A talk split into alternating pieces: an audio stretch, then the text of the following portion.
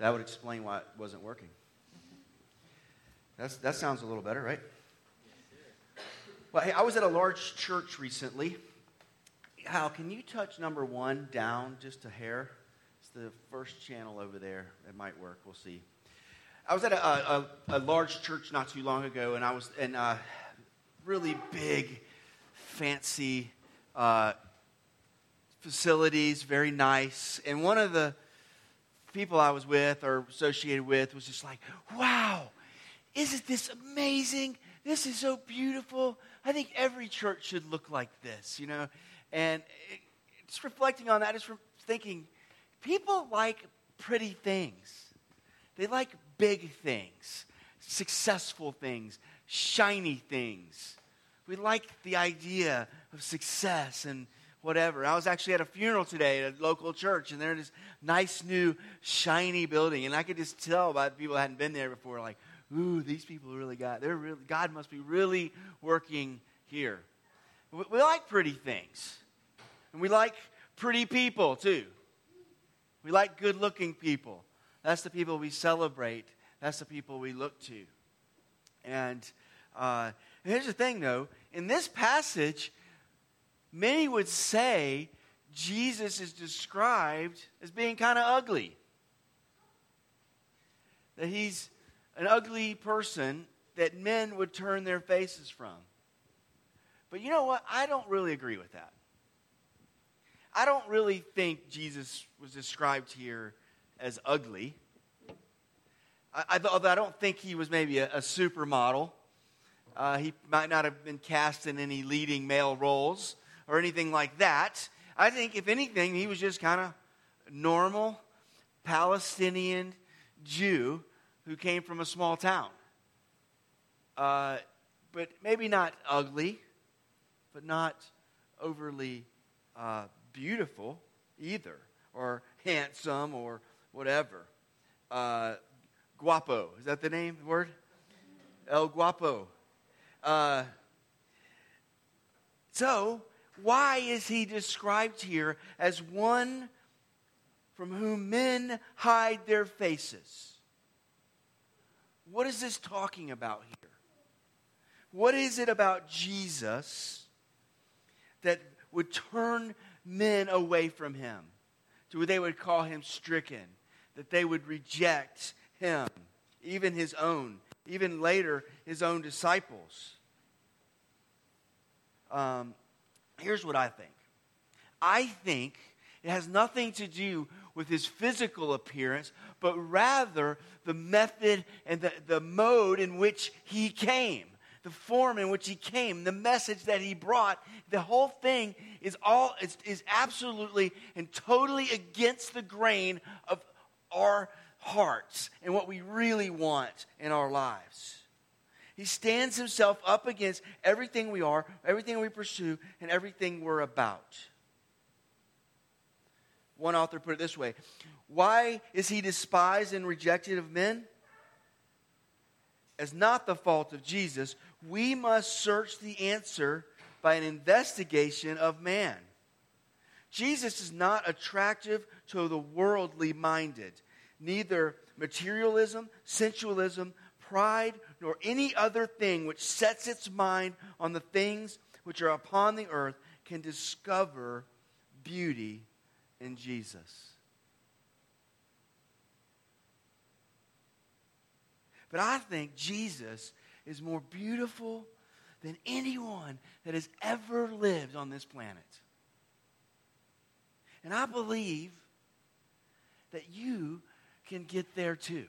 I believe you can come to a place where you see Jesus as absolutely beautiful and not as one whom people would turn their faces. Because here's the thing when we begin to see through the BS of this world, the empty promises, the fake, the fake goods, and we start rejecting it, and we um, realize the depth of our own sin, our own slavery, our own shame. And then, then we see Jesus coming humble and meek, sorrowful and grieving, silent and willing. and hanging on our place, the cross, dying in our place. Then Jesus is beautiful. Beyond words. Because first, he, he bore our sin, He bore our, our guilt and our shame. Jesus, Son of God, was crushed for my sins. He was pierced for my transgressions. He was pierced for your sins, for your transgressions. In other words, He bore every failing and offense every moment of mistrust, doubt, and disobedience. He was punished for every wicked inclination of the heart, for my bent, our bent to self reliance and fear. He carried every one of our sorrows, every ounce of our spiritual sickness, and our sin required the suffering of his soul. He bore our guilt and shame. He took our judgment. Here's the imagery here. It's inescapable if you were a first century Jew, describing Jesus as a, a lamb being led to the shears and then to the slaughter. And they were an agrarian culture that they were very familiar with having little lambs, little pets that became lamb chops. They understood this, they knew it. They knew what it was like. Though their little lambs went silently because they didn't know what they faced. Jesus went silently, willingly, knowing exactly what he would face. But they also saw this time and time again at the Temple Mount in the worship of Israel when they would take the lamb and they would slaughter the lamb and it would become this bloody mess. They put blood everywhere. It must have been horrific sight. I've, always, I've, even, I've even related it to like a B rated horror movie. They're putting it on the post, they're throwing it everywhere, they're slinging it, they're burning it, and all these different things are happening. And the whole point, the entire time, was that should be you. That is your place. And it should have took their breath when they see the breath of the Lamb flow out of the body the last time. That should have been you. That was your place. And then Jesus also took our separation. So Jesus took all of this the shame, the dishonor, the beatings, the scourging, and then the agony of the cross. But here's the thing to me, the most horrific phrase in this entire passage is in verse 10. It says, It was the Lord's will to crush him.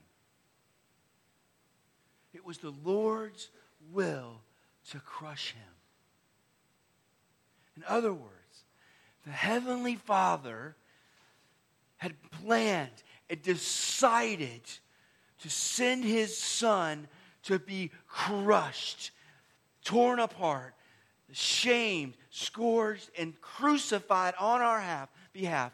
But the whole thing about it was, it was that his son would be crushed and would face the separation from God that everyone in here deserves because of our sin.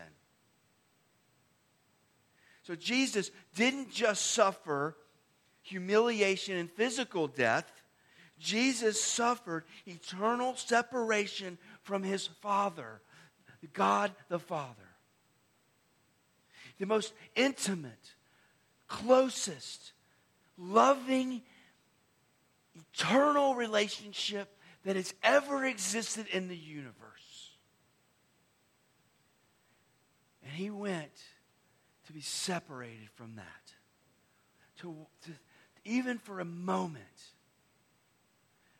It's, I mean, it's one thing in a relationship. If you, if you get spurned, rejected by somebody you don't know, that's pain enough.